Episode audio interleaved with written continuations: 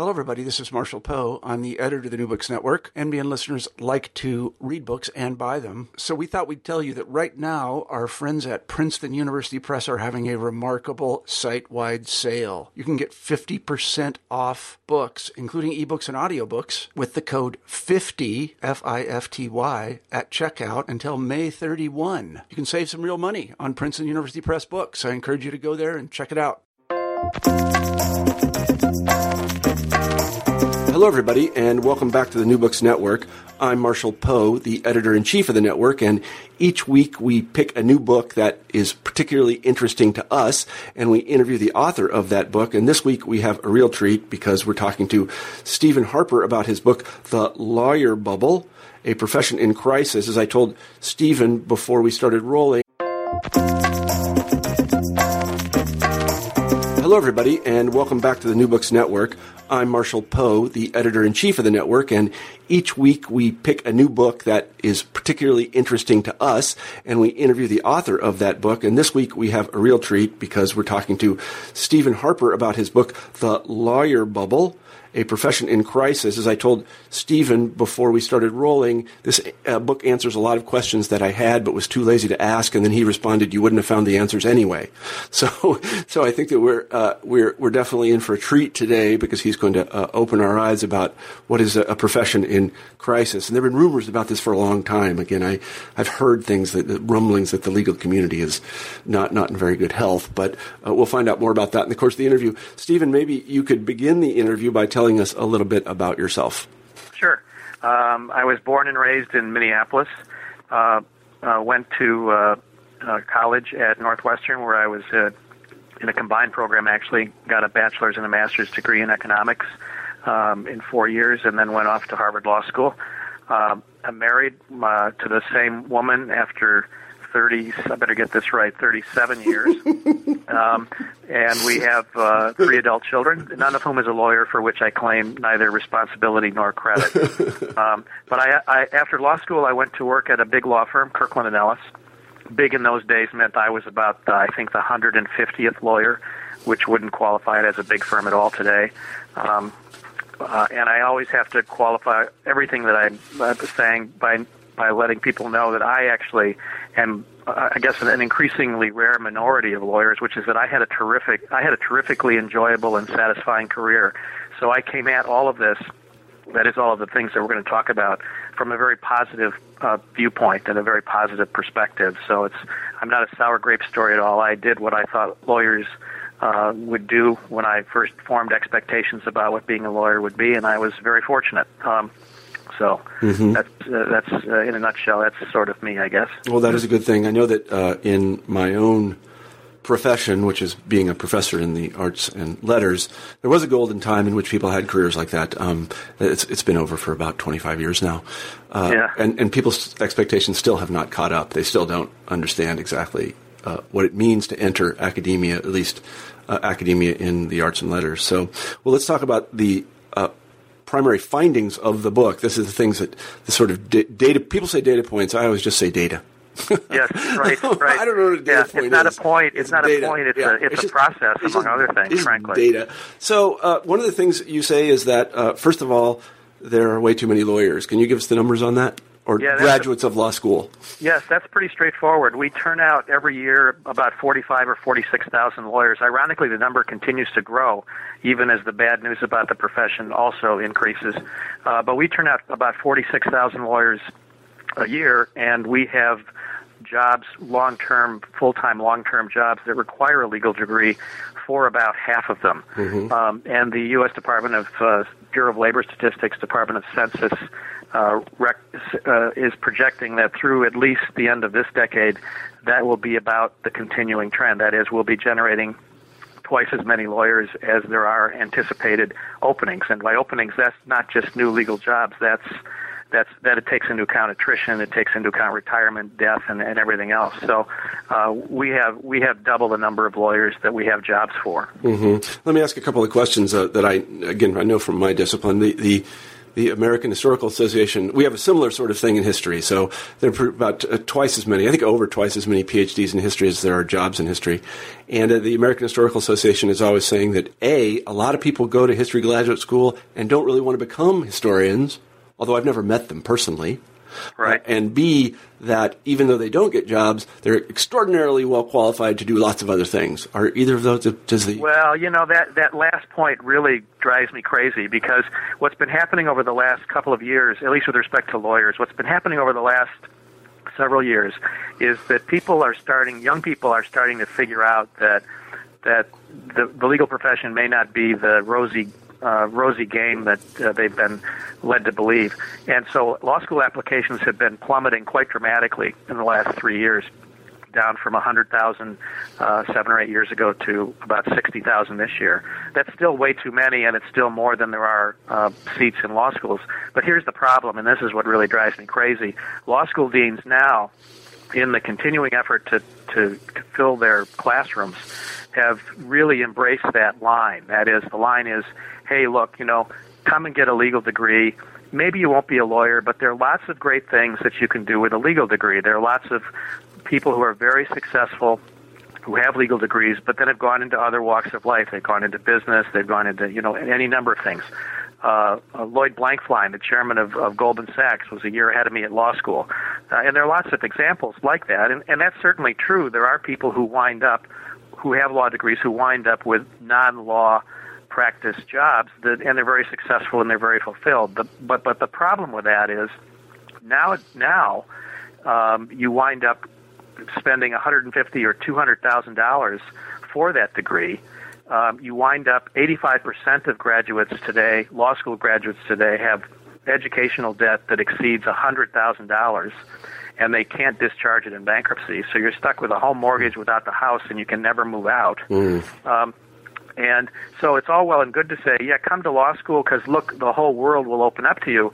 But you know, it's it's really not fair because it's not really opening up in that way for the vast majority of graduates who are stuck in jobs where they and, and you you just you go online and you can see the or or pick up a newspaper or, or and there's some story about some uh person who's a who's a grad recent graduate of law school who's worried that you know the, when the time comes that they're going to have to try to figure out whether they can send their kids to school, they're still going to be paying off their own student loans. Mm-hmm, mm-hmm. Um, so I think that's really a I, I think that's really a, a, a misleading um, tack for law school deans in particular, and they've become very aggressive about it lately. They've they've you know they've taken to the New York Times editorial pages and talked about you know look what a great what a great thing it is to become a lawyer because even if you can't get a job, I understand you know they, they and they admit the statistics now. You know until two years ago, there was no there, there was no detailed information on what what what these graduates wound up doing. If you looked at the industry wide data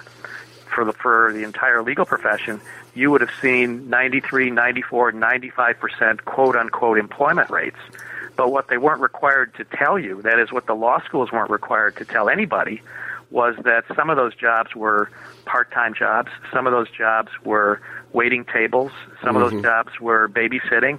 I mean, if you were employed, if you had, if you were employed in anything at all, um, even if you were employed, and this is the height of cynicism, I think, even if you were employed only on the date February 15th, nine months after graduation, uh, which was the key date for purposes of measuring employment, even if the law school had put you on the payroll for purposes of that day or week only, that counted as mm-hmm. employed. But the real number, it turns out, was about 55% mm-hmm. uh, in long term, full time uh, jobs that require a legal degree. Mm-hmm. Yeah, I mean, in history, people admit these statistics too. They just don't, uh, and then they will say these things by way of um, I guess, explanation of their bad behavior, if you'll excuse me that. Uh, right. oh, it is. It's terrible behavior. It's yeah, reprehensible um, behavior. Yeah, because they just keep accepting people. Well, let's talk a little bit about uh, the demand and the supply side of in law school. Uh, it was being the demand side that is students that want to come. Why do so many people want to come if uh, if if half of them aren't going to get jobs in law? Well, because there's a, been a colossal failure of the, of the market. There's a failure of information. Um, as I mentioned, if you were looking even as recently as two years ago, in the middle of the Great Recession, in the depths of the Great Recession, if you were looking at so-called employment rates for law school graduates, the number that you saw overall was 90 plus percent. uh, not the 55% that reflected the employment of people who had actual law jobs, full-time law jobs. Um, so, in, in, in, one level, there's a level of misinformation. I would even go so far as to call it deceptive information that the American Bar Association, through its questionnaires, allowed law school deans to basically pump up the numbers. The second part of the problem has to do with how law schools are funded and how law school education in particular is funded. And that is, it's funded by uh, tuition dollars um, that come very, very easily to students, and they're backed by the federal government. It's extremely easy to get a loan to go to, to go to law school, and uh, it's it's it's a lot of money. And uh, the law schools, in once they have your tuition, have no real financial skin in the game after that point. Mm-hmm. Um, and then the third thing, of course, is is endless, and that's really this is really why I started teaching an undergraduate course and, and ultimately wrote the book and that's the problem of what psychologists call confirmation bias. Most people, a third of people who decide to go to law school make that decision before they're out of high school. Another third make that decision before the end of their sophomore year in college. And the, the balance of them are people who, many of whom wind up going to law school as a default solution because they can't figure out what to do next, or maybe somebody like you talked them out of going to history graduate school. um, but the problem with it is, you know, the images that are that are uh, that are embedded in people's minds from a very early time. I mean, we all read To Kill a Mockingbird in junior high school or or high school. Um, everybody watches TV. You know, I grew up watching Perry Mason. Uh, other people in another generation, it was L.A. Law. Now you think you're going to grow up and you're going to become Alicia Florrick in The Good Wife, and you're going to be um, cross-examining a, a key witness as a young associate. You know, in, at trial, you'll cross-examine this witness, win the case. You'll go home to your your your wife, forget about her her philandering husband for a minute, um, and and then oh by the way, after only four years, you're going to make equity partner, and you're going to boy, you're going to make a lot of money, and you're going to dress really well for the rest of your life too. Well, you know, lots of people can look at that and say, well, that's just TV, no one believes it. But these images become very embedded, and it creates a kind of confirmation bias problem in the sense that you know when you when you're a young person and you have a notion and this isn't even limited to young people but if you have a notion of what you want the world to look like or what you think the world does look like psychologists will tell you that you will tend to jettison data and input and information that contradicts that preconceived notion of what you think or want your life to be like or, or that image to be like. And that's what happens. So that a, a big part of the problem too is frankly undergraduates that are tracking themselves to law school with some vague notion that it'll all turn out okay. You know, it's a profession. It, you know, it's it's got to have job security. It's going to have all sorts of things, um, and it's very tough then to confront the harsh reality of what could actually turn out to happen. Mm-hmm. Yeah, uh, no, that that all makes sense to me, and I think the same thing happens in, in history, and actually in some of the hard sciences as well. People sure. think they're going to win the Nobel Prize, yeah. uh, and maybe some of them will, not very many. So let's talk a little bit about the uh, supply side here. You've already talked about it a little bit in the sense that the government funds these these people. So why is it the case? Just to ask the the bald question. Yeah. Why is it the case that law schools, and we'll treat them as a, a as a as one cohort now, accept so many students? because there's money in it. Um, it's really easy, and in, in that sense, you know, the lawyer bubble and, and the whole phenomenon that I talk about in the book is a is a is a slice of I think what ails America. It's a it's a preoccupation with short-term thinking uh, without regard to some of the long-term implica- implications. And in particular, people wind up, in, in the case of law school, the short-term thinking goes to really two things. It goes to trying to maximize uh, revenues because in many of these uh, law schools, perhaps most of them, law schools have become a profit center for the universities. Um, you know, tuition in law schools since 1985 on average, private law schools has quadrupled. Um, it has doubled in the last 10 years. Well, that hasn't happened anywhere else in higher education. Mm-hmm. Um, you know, you think about what it costs to train a doctor, and you can say, okay, I can understand why tuition is expensive. But law school tuition now in most universities exceeds medical school tuition. Mm-hmm. There's no cost justification for that, but there's a strong uh, profit justification for it. And and you know, you add another five or ten or twenty students to a, to a class, uh, you're not add you're not going to add any additional cost in terms of what what's required um, to run the law school. So that's one piece of it, and then the other piece of it is the is the absurdity of the methodology of the U.S. news rankings and the perverse outcomes that result from law school deans that pander to that ranking methodology. I can give you one example. Um, we were just talking about tuition. Well, one of the key methodological points uh, in the U.S. News rankings is average expenditures per student. Well, if you if your average expenditures per student are higher, you move your ranking up. So you want to you want to build a new big library, you want a new big build a new big student center. You're going to increase your rankings. As I mentioned at the outset, there's no check on it because the government's going to fund it all. And if the and if the if the if the graduate can't get a job, that's not going to be the law school's problem. Although it will have a residual effect, maybe eventually uh, on the ranking formula, depending how specific you know the ABA makes people get about what kind of jobs graduates have. Um, so you get this vicious circle where you have this escalating tuition in order to fund uh, greater law school expenditures in order to increase rankings, and it's it's it's it's absurd. Um, yeah, and yeah. so there you go. Yeah, I see what you mean. Um, one kind of wonders though why there isn't some sort of just market entry, a law school that comes along and says, "Okay, we're accredited, but we're going to give you a law degree for a fraction of the price." Um, yeah, you know, there've been there've been various uh, of those things that people talk about those things now. But see, here's the pro- here's one issue with that.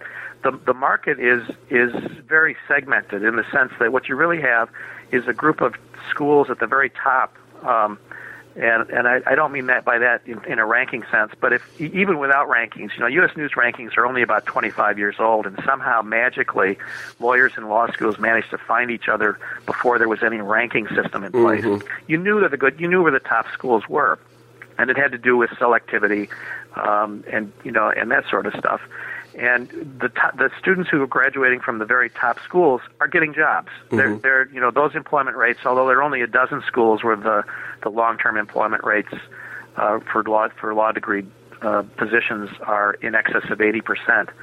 But the the kinds of schools that you would describe as sort of entering and offering uh, cheaper education and so forth um, th- those are going to be, the, for the most part, at the bottom end of things. Those are going to be people who who are not going to be able to get jobs mm-hmm. when they get out anyway.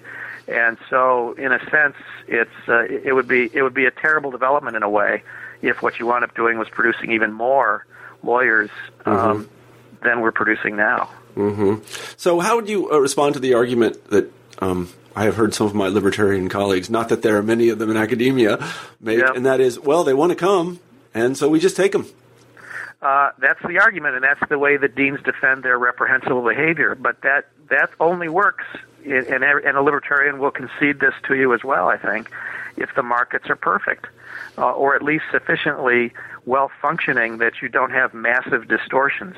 And when you have number one, no financial accountability for law schools for the outcomes that they generate for their students, that's a huge miss in terms of the market. That's a huge disconnect. When you have law schools uh, not just permitted but actually sanctioned by the ABA in able to engage in behavior that I regard, I would frankly regard as deceptive in terms of describing, um, you know, employment opportunities for most of these graduates. Uh, that's another huge disconnect. Um, so you, you've got to make all kinds of assumptions about whether the market is performing well before you can say, well, it's, as long as people want it, we're going to give it to them. If they want it because you're not giving them good information, or they want it because you're subsidizing financially behavior that is frankly destructive, um, then that's really no no that's no solution. Right. So it's kind of a bait and switch. Correct. Yeah. Yep. Right. There, there's some of that in history as well. Uh, I, I, guess. Um, so there really is a big distinction between these sort of elite law schools that do a good job of placing their students and then lesser law schools. Is it, right. is it bimodal, so to say, or is it sort of a scale, or how's, what, how um, should one think about that? Interesting question. I, I think that the, the, as I mentioned, there are, there are a dozen schools that do better than 80%. Um, there are um, a third of law schools, 66, have uh, fewer than than 50% of their graduates that get long-term full-time degree required jobs. So I'm not sure what it would look like in terms of a, a bell curve yeah, or a, yeah, a non-bell curve or anything like that.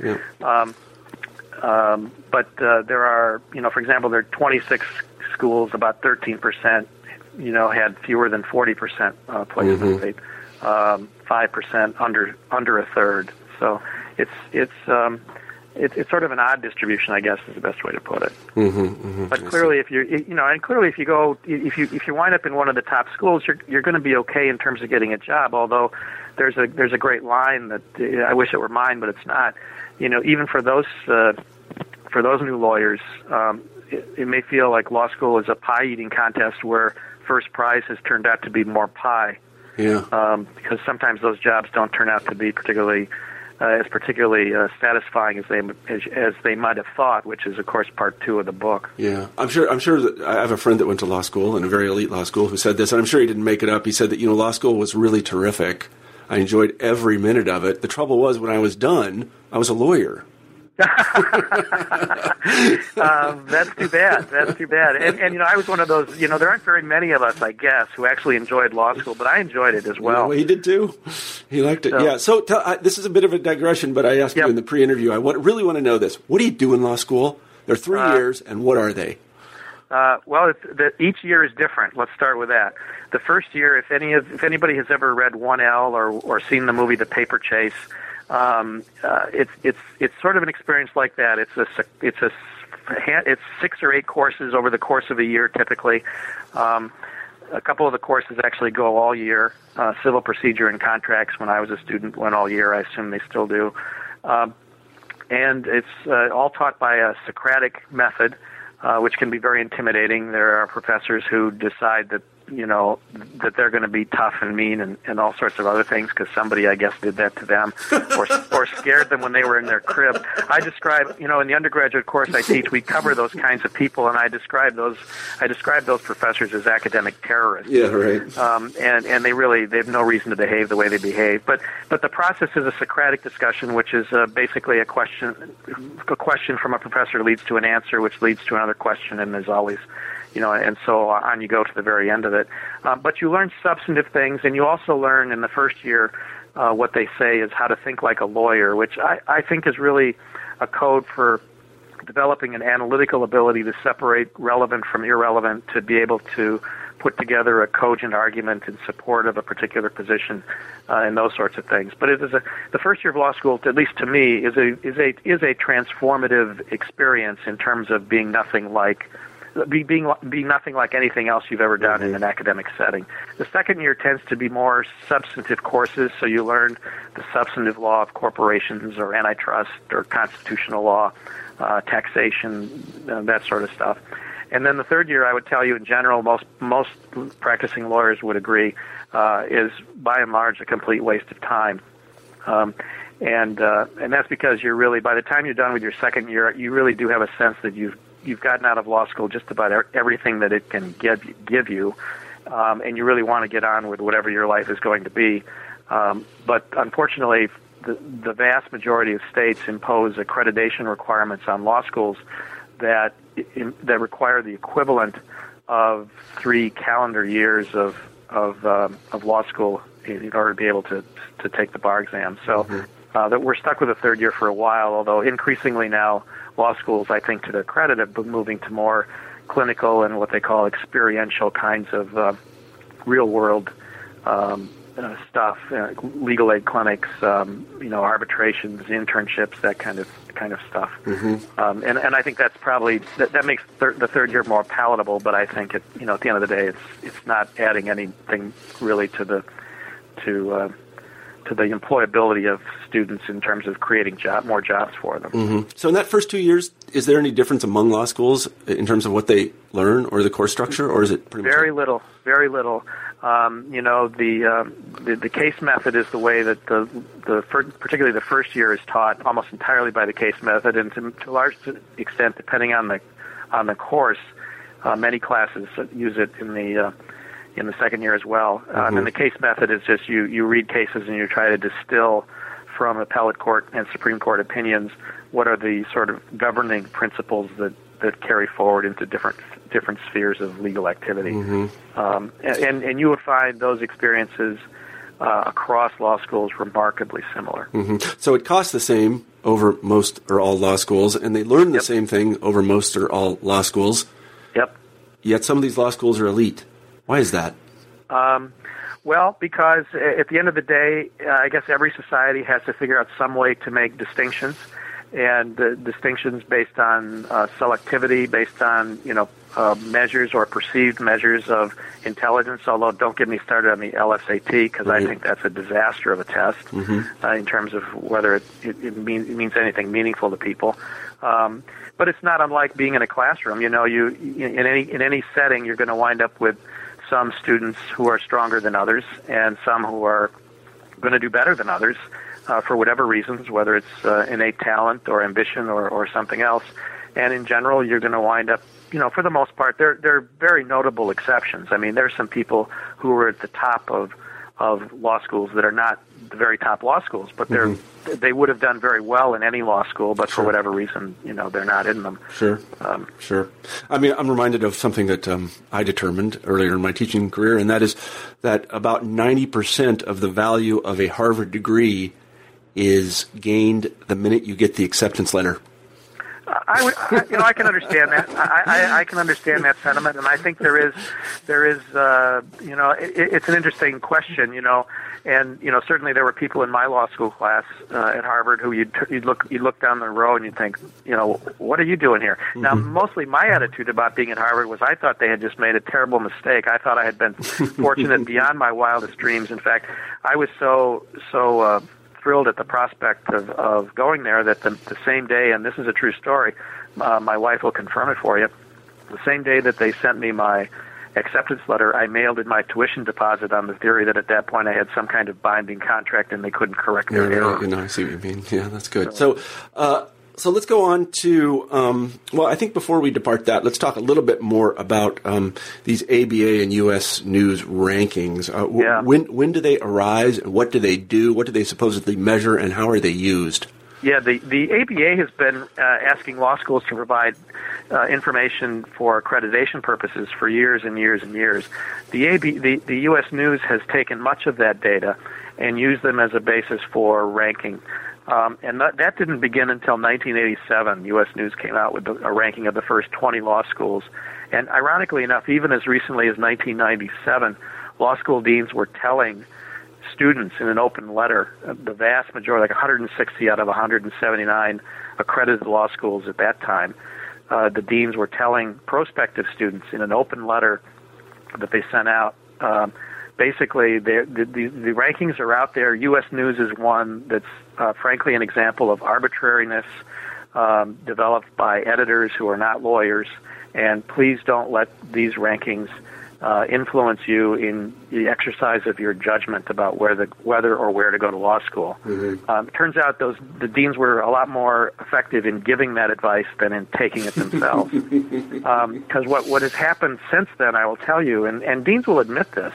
Um, they they pander to the ranking methodology so that, um, and I, I gave the example before of the uh, uh, of the, uh, the expenditures per student. You know, they're, they're doing all sorts of things, and, and it's a, a lot of gamesmanship, but they're doing all sorts of things um, in order to enhance their rankings based on the methodology um, in, ways that just defy reason. Um, uh, and, and they're certainly not in the best interests of the of the students. So, uh, for example, if you are if you're a law school dean and you want to increase your revenues, um, one easy way to do it is by accepting a lot of transfer students after the first year, because those people go directly to the bottom line.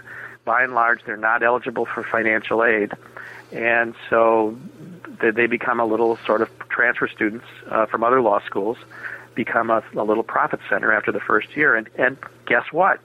Their LSAT scores don't count for purposes of the U.S. News methodology. So if you rejected somebody as an entering first year student because their LSAT score was too low, you can solicit them as a second year uh, transfer student, let them in, take their money, Yeah. um, not offer them financial aid, and you won't affect your law school ranking. And there, you go through every single methodology, methodological uh, element of the U.S. News ranking, and you can find a similar absurdity and very often scandals associated with with uh, law schools that have been caught actually cheating and submitting false numbers um, to the ABA.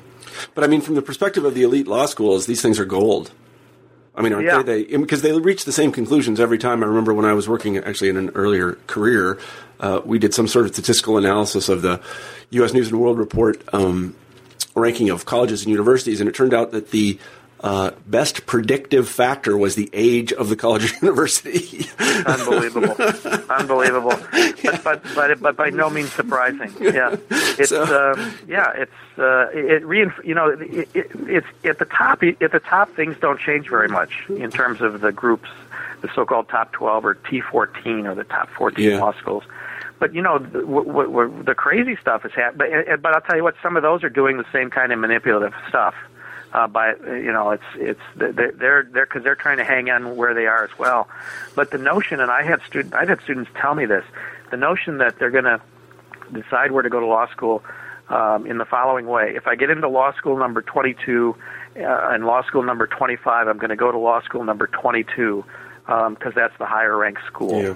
Uh, unbelievable. Yeah, it's just yeah. unbelievable to me. Mm-hmm, mm-hmm. But this is another problem, you know, with our that, this is a pervasive cultural phenomenon.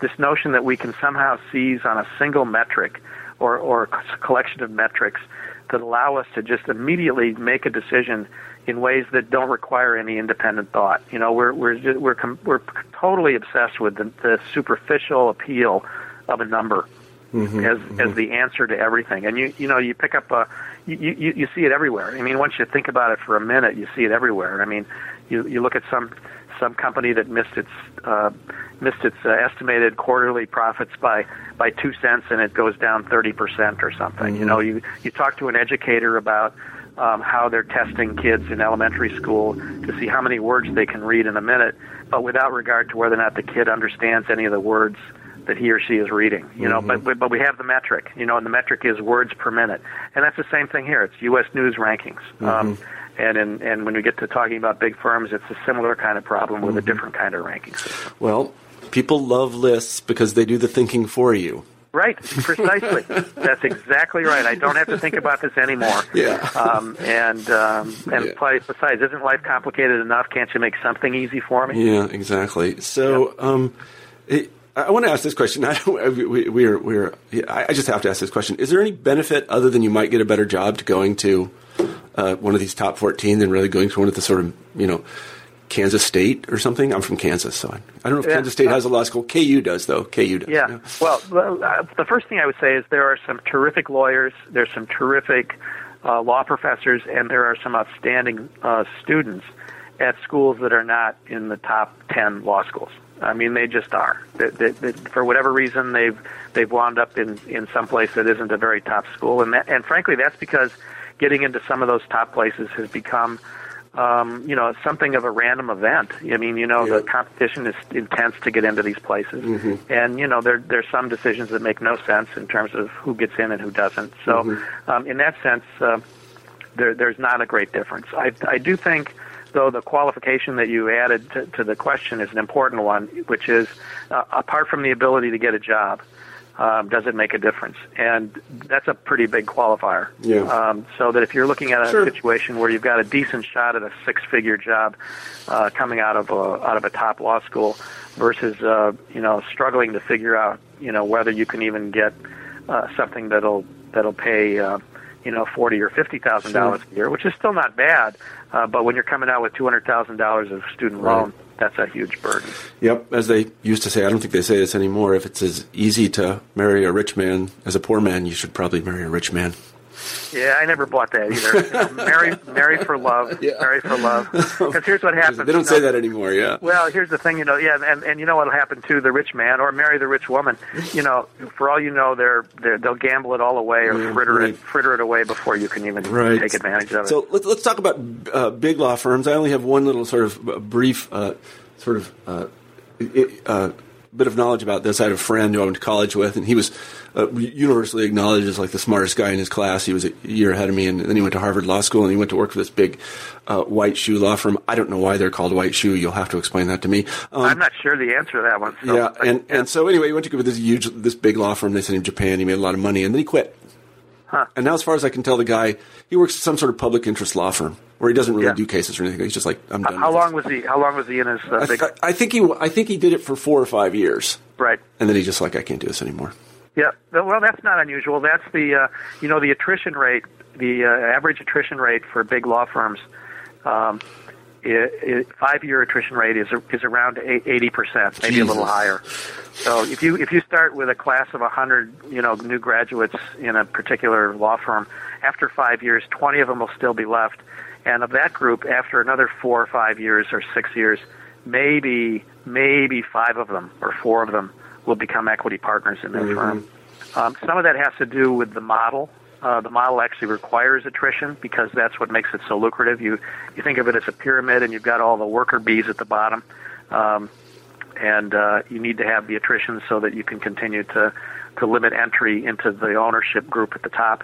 Um, and some of it is, and some of it, so it's by design in that sense. But it, a lot of it too is, you know, I, uh, the thing I hear a lot now from young lawyers is, you know, I know this is going to be a, a, a tough and horrible life, um, it, but I've got to do it to burn off my debt, and then once I do that, I can do what I really want to do with my law degree. Um, and so, but you know, that's a that's an example too of a series of self-inflicted wounds. You know, the the the, the evolution of the prevailing model has made it far a far more hostile place uh, for young people generally. I think. And even even people who are not young find it a much more hostile place. It's the same kind of problem.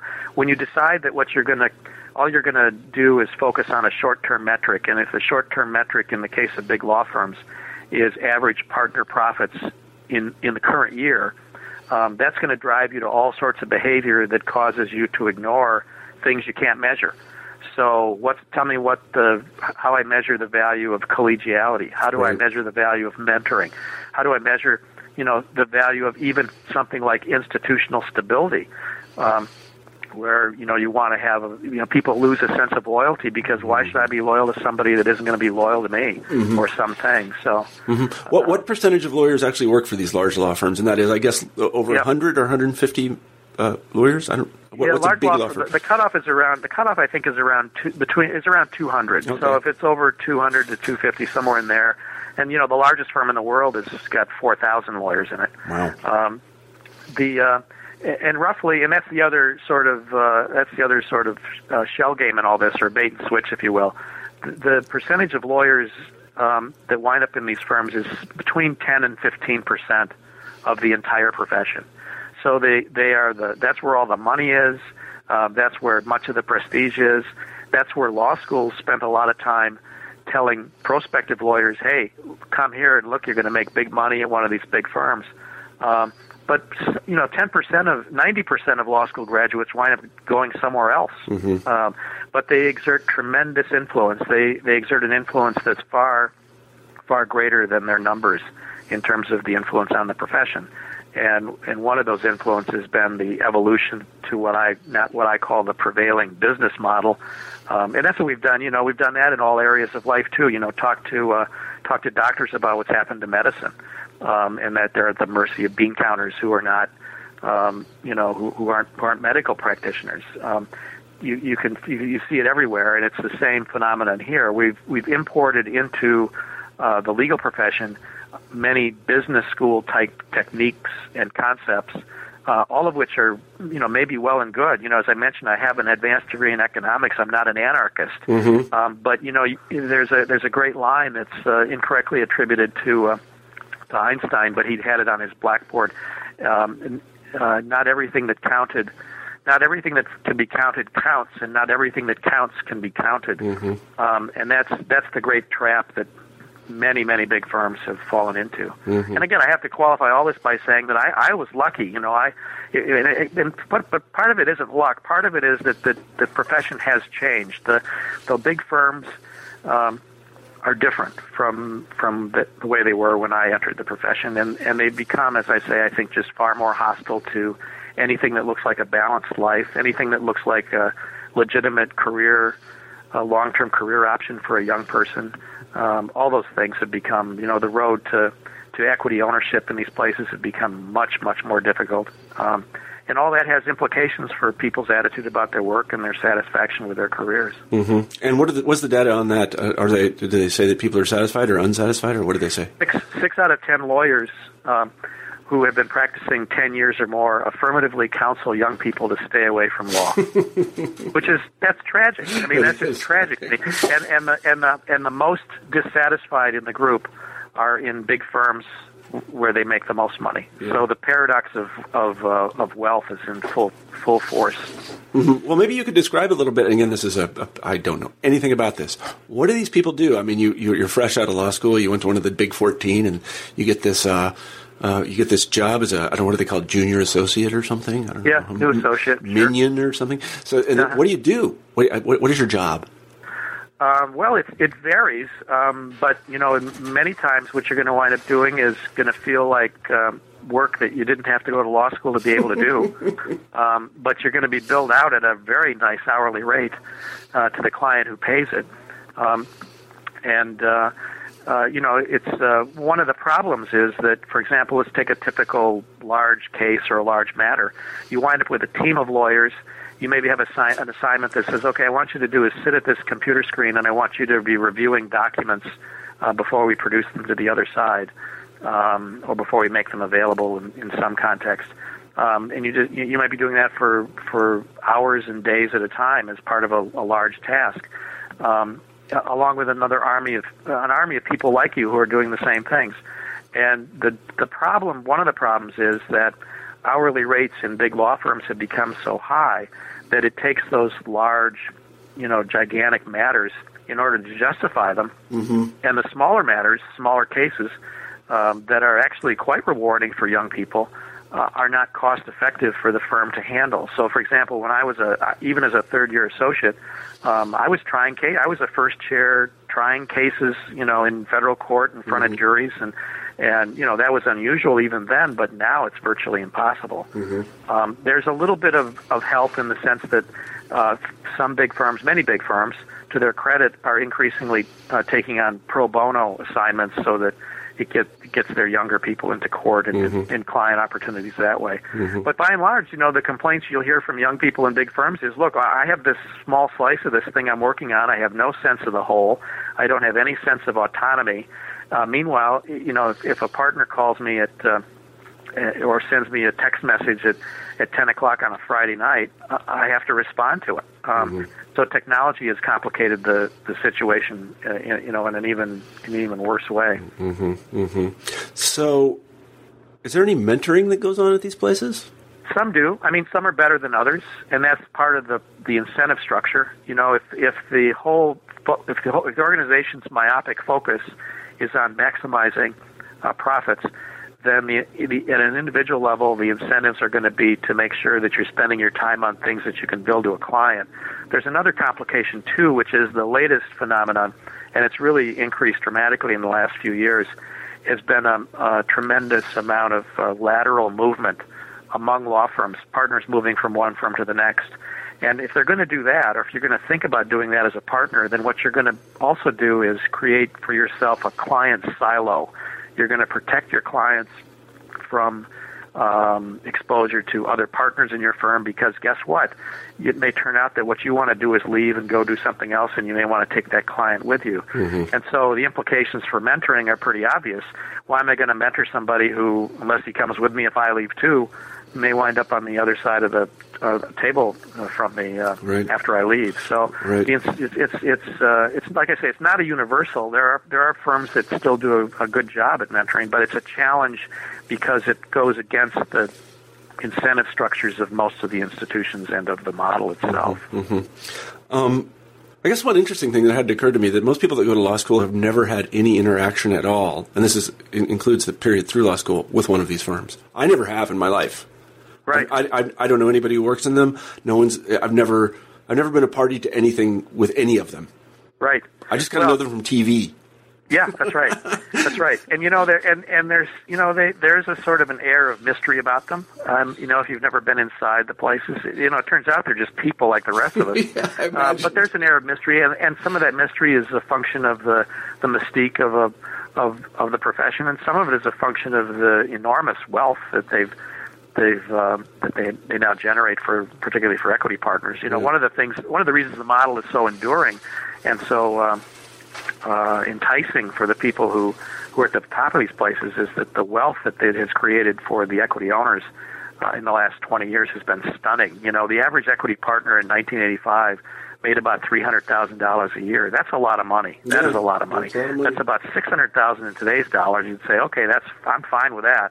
Well, that same group of of the top fifty law firms in the United States, the average equity partner, with, you know, instead of three hundred thousand dollars in 1985, uh, this year it's about a million six. Hmm. Um, so the model works really well, you know, for a handful, for a handful at the top. I always wonder what people who have that much money do with it.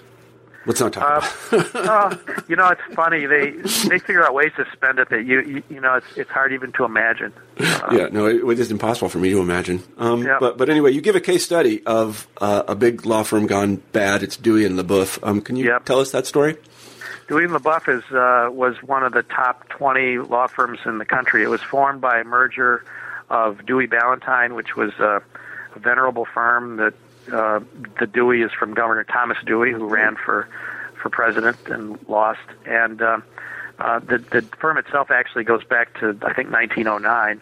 And in uh, in any event, in uh, in 2007, it merged with another law firm, uh, LeBoeuf Lamb, uh, and the two firms became one of the largest firms in the in the country in the world, really. Um, and uh, long story short, they went from being, you know, at the top of the heap to uh, bankruptcy. There are lots of different theories, I suppose, that you could superimpose into how that happened.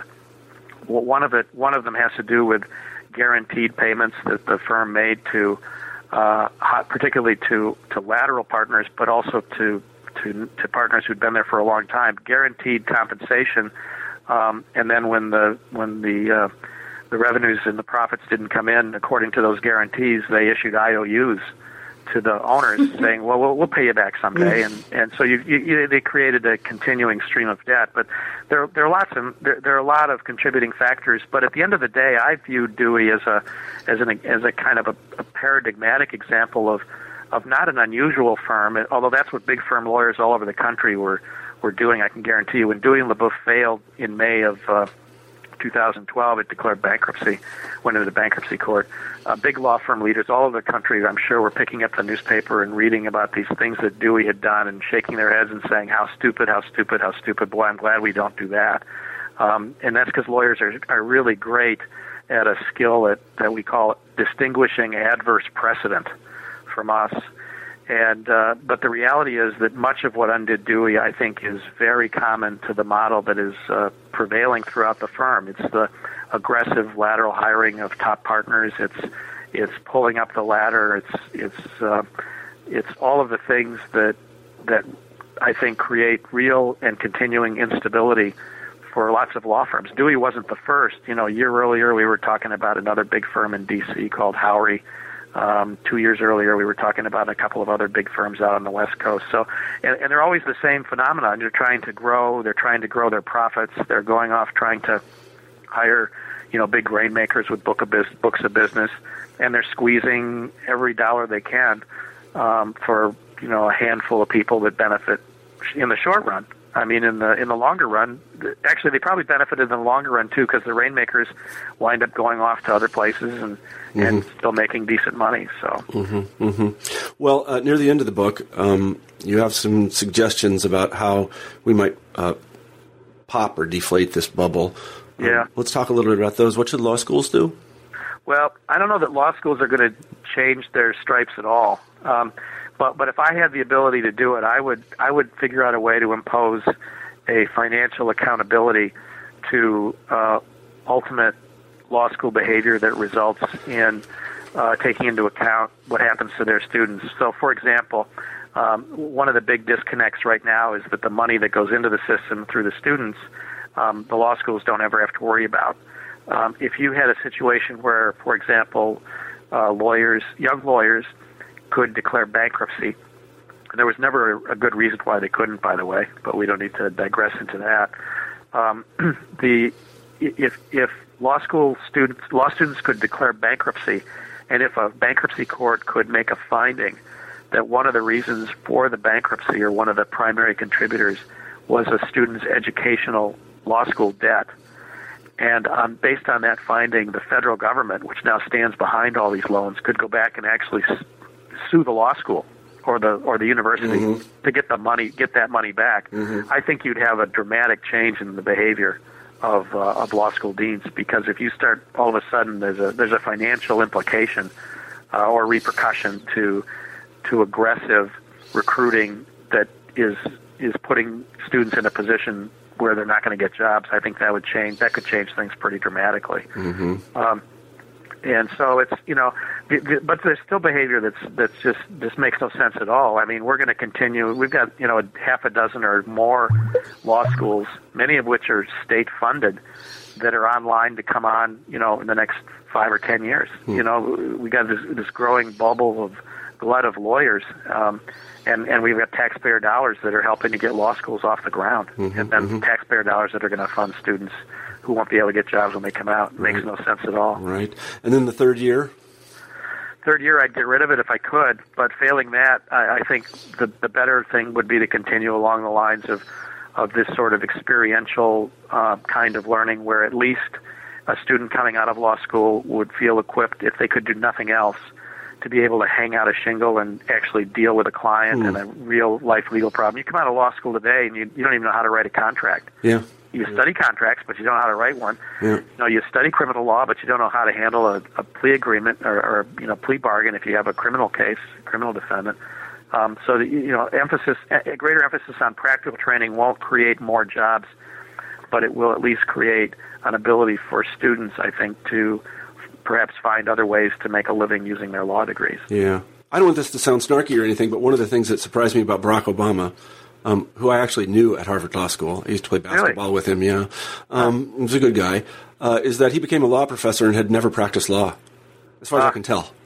Um, I think no, I think he did practice. Um, he was at uh, uh, uh, at a small Chicago firm um, for a few years. Uh, Do law professors generally practice before they become law professors, or is that? no, no, um, no, and that's one of the that's one of the problems. You know, the the embedded the the embedded the tenured embedded interests in the current regime are extremely profound. Um, and and while you're talking about law school classmates, one of my classmates was uh, Chief Justice Roberts, um, who I didn't know, and uh, but another was a good friend of mine uh, who who. Uh, uh, Russ Feingold from uh, Senator, former senator from Wisconsin. Yeah, Russ Feingold, yeah. So yeah, so you, so you see, you meet all, you meet a lot of interesting people Yeah, at Harvard, sure, but right. uh, anyway, Right, right. So, uh, what should the big law firms do?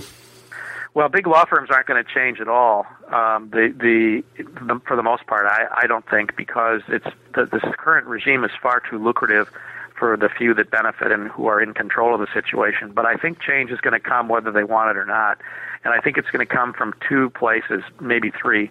Um, the first place is going to come from is clients, because I think I, think increasingly clients are becoming uh, more and more skeptical of whether whether they're getting value uh, out of some of the out of some of the lawyers that they're hiring for some of the tasks that they're hiring them, which sort of relates to a second point, which is uh, technology is having an implication here. So I used the example earlier of of somebody sitting at a computer screen and reviewing documents. Well, there there are programs now that are being developed that take a lot of that work out of lawyers' hands. And if you have the choice between plugging in a computer program or playing in a, paying an associate three or four hundred dollars an hour uh, to look at things on a computer screen, it, it's going to become uh, pretty easy to see how most uh, clients are going to respond. The, the third thing, though, I think is going to be the most interesting, and that is, you know, just based on the class that I've been teaching at, at Northwestern, uh, the undergraduate class in particular, uh, the, the real issue is whether the, the next generation of lawyers is is really going to look at this model and think that it's working. And I think an awful lot of them sort of, at least as we go through the process of, of unpacking it and, and seeing how it works and how it doesn't work and couple it with, you know, career dissatisfaction levels and, and so forth. I think an awful lot of very talented young people who will become lawyers, uh, as they should, are going to look at, at the models that my generation of baby boomers has created and say, you know what, this doesn't look like it's working all that well, and we're just going to do something else. And they're going to vote with their feet. And whether that, whether enough of them do that to actually destabilize the model in that way remains to be seen. But I'll tell you, at the end of the day, the law is a service p- profession, and if you cannot continue as an institution, uh, as a law firm, to attract the best and the brightest, uh, then your days are numbered. Mm-hmm. Yeah. What advice would you give a young person thinking about going to law school and, and oh, doing profession? Yeah, that's that's easy. Just uh, uh, number one, don't be afraid to confront your own confirmation bias. Um, take a hard look at what it is you think. One of the first class questions I ask, in fact, I make them write a paper on it, very first short paper uh, in my undergraduate classes. Tell me what you think being a lawyer means, and then sit back and think about whether that's really right. Uh, learn as much as you can. You know, question everything. Be skeptical of of promises that people make and and uh, representations that people make about um, what the, the life of a lawyer uh, is going to be like, what law school is going to be like, mm-hmm. what your prospects are, and and there's also a, a very personal element of it as well, which is, you know, the truth of the matter is, I love being a lawyer and I love the profession. It's the reason I wrote the book, um, but um, not everyone should, and there are certain, you know, there, there's a there's a certain self awareness that you, if you can achieve it earlier rather than later in life, it'll serve you very well in terms of making decisions about what you want to do. And um, you know, very often I think, as I mentioned at the very beginning, I think students wind up in law school um, because they can't really figure out what to do next. You know, it's the last bastion of the liberal arts major who just doesn't know what to do next. Mm-hmm. And that's not a good reason to go to law school. Go to law school because you really want to be a lawyer and, and understand what that means. Um, and then make a make an informed decision. And and no one else can make that for you. But mm-hmm. but but make an informed decision and do every learn everything you can about it uh, before you make it. And then I suppose the last thing I would say is, if it turns out you made a mistake, don't be afraid to admit it. Yeah. So if if you get into it, you know, well, this this is this is not for me. Um, mm-hmm. You know, don't throw good money after bad in terms of your in terms of your life. I don't mean that money in a literal sense, sure. but uh, and same same for practice. You know, there are lots of people that start on one path and then realize this isn't working and they do something else and they become very fulfilled even as practicing lawyers, but it's much different from where they started. Mm-hmm, mm-hmm. I, I reserve the last few minutes of our discussion to talk about something which is touched upon in your book. It's definitely relevant, uh, but it's relevant to lots of, uh, mm, what would I call it, jobs in the United States, and that's the notion of what a profession is. Uh, yeah. Being a lawyer is it, lawyering is a profession, right? I like to think it is, and I do think it still is. Um, the difficulty comes when um, you you lose track of what your professional mission is. I think, and I think that what's what what concerns me about the legal profession is that it's it's evolved in a way that has caused it to assume the trappings of a business or even an industry um, in ways that undermine traditional, really great notions of what it means to be a profession. You know, it's uh, you go back to the to, to lawyer statesmen and and and the whole you know a whole range of different kinds of things. But the, you know the law is not supposed to be the, the law is not supposed to be a short-term profit maximizing business. yeah. You know we're we're we're better than that. We're, we're more important than that. You know you, you know when I when I was in law school, the guys that wanted to make a lot of money were on the other side of the Charles River at the business school. Yeah. Um, and and and I didn't like most of them to be honest. Yeah. Um, but they they were different, and and there's nothing wrong with that but that is not what the law is, is supposed to be. If you if you had had surveyed uh, my law school class, you know, 30 years ago, you wouldn't have found anybody. I think certainly very few people who were there because they thought they were going to make a lot of money. Mm-hmm. They were going to go to those people were going to go to business school, and Right. they would have made a lot of money, you know, doing that. But now I think the problem is, and this is the real danger. Uh, we find ourselves, many of us, in this situation where you know the people at the very top of these big firms are making a lot of money, and, um, and to some extent, it's a problem for for deans who have a lot of prestige, and many of them make a lot of money, and you get used to it. And the next thing you know, you you know you start believing your own press releases, and maybe you think you're even worth it, and and then you have to do these these terrible things to uh, really the next generation in order to preserve your position. You know, you Mhm. pull up the ladder, you you know, it's uh, it's just not a it's just not a pretty picture. So. Um, I mean, I don't. I don't mean to suggest that we're lost. I think there's tre- there are tremendous pockets of, of of great work that the legal profession does every day. Mhm. Um, but I think that there's we can do better. Do they, do they teach professional ethics in law school? yes, yeah, they do. they do. That's sort of Uh, funny. Uh, yes, they do. yeah, I mean, I guess just to editorialize a moment, I um, the way I understand it is a profession has standards. Uh, that is, not everything is for sale, and there are certain things that you will not do uh, Yeah. if you are going to be a member of that profession, and you might even not do them to your own detriment. And you will do them in service of your mission. Use the word mission; it's a good word for that. And I think lawyers, particularly, it's always been strange to me because my understanding is that uh, people who are you're a member of the bar or you're an officer of the court or what is that status exactly? Right. No, you're right. You got it. Yep. You're- yeah, I you're mean, a- these are yep. official. These are these are not. Um, you know, these, you're a you're kind of a functionary of the of the Commonwealth. Well, you're a, you know, I mean, you, you, it's, I mean, I don't think it's too much to say that you're a defender of civilization. Right. You know, without rules and the and lawyers to uh, to insist on their enforcement, you know, we we descend into chaos pretty rapidly, which Yeah. of course is why Shakespeare's uh, anarchist in Henry VI said, first thing we do, let's kill all the lawyers. Um, people now people now have a different way that they like to look at that line, um, which is with contempt. But Yeah. um, no, there, there's there's something to that, and it's it's what I think at least drew initially most people, um, and still draws perhaps most people into the law, and and that's why it's unfortunate to lose track of that, uh, but it's easy to do. Yeah, I, I think I think it, the people that I know who are uh, in the legal profession are, are all. Uh, I think professionals. I mean, there are definitely things they would do and things they would not do for Right. uh, for God or mother or money. Um, but it does seem to me that there are uh, there's a certain cohort of the legal profession that has kind of lost uh, sight of this. That is to say, the public mission of the profession. Right. Yeah, Right. I mean, I think profe- a lot of professors have lost this as well. That they don't they don't really see that they are to do anything other than the things in their job description, and they're pretty amorphous and uh, can be um, taken advantage of in various ways. Uh, Right, So right. you know, like one of the things that professors are very bad at, and this show is all about fixing, is getting the word out to the public about what they do. I mean, we're we're in the business of public education in addition to our students, but we do a bad job of it. N- No, but there's no, very few people care about that at all. Um, it, you, will not make a good career in um, academia by becoming a quote unquote popularizer. Uh, that would be to your detriment, in fact. No, you're no, no. You're better off, you know, finding some arcane niche, Yeah. something to write about, and and uh, put get figure out a way to get it produced in a scholarly journal. Yeah, yeah. And um, and people just sort of shake their heads and say, "Well, this this sure looks like a waste of somebody's time." Yeah, yeah. Well, I mean, it's not, you know, to, to, to peers, it's not a waste of time, and you are pushing No. knowledge forward and things like this, and that's all well Right. and good. But the fact Yep, of the matter is, yep. is we're failing in part of our mission, and no one seems to, or, or very few people seem to recognize this, or they recognize it and say there's nothing we can do about it.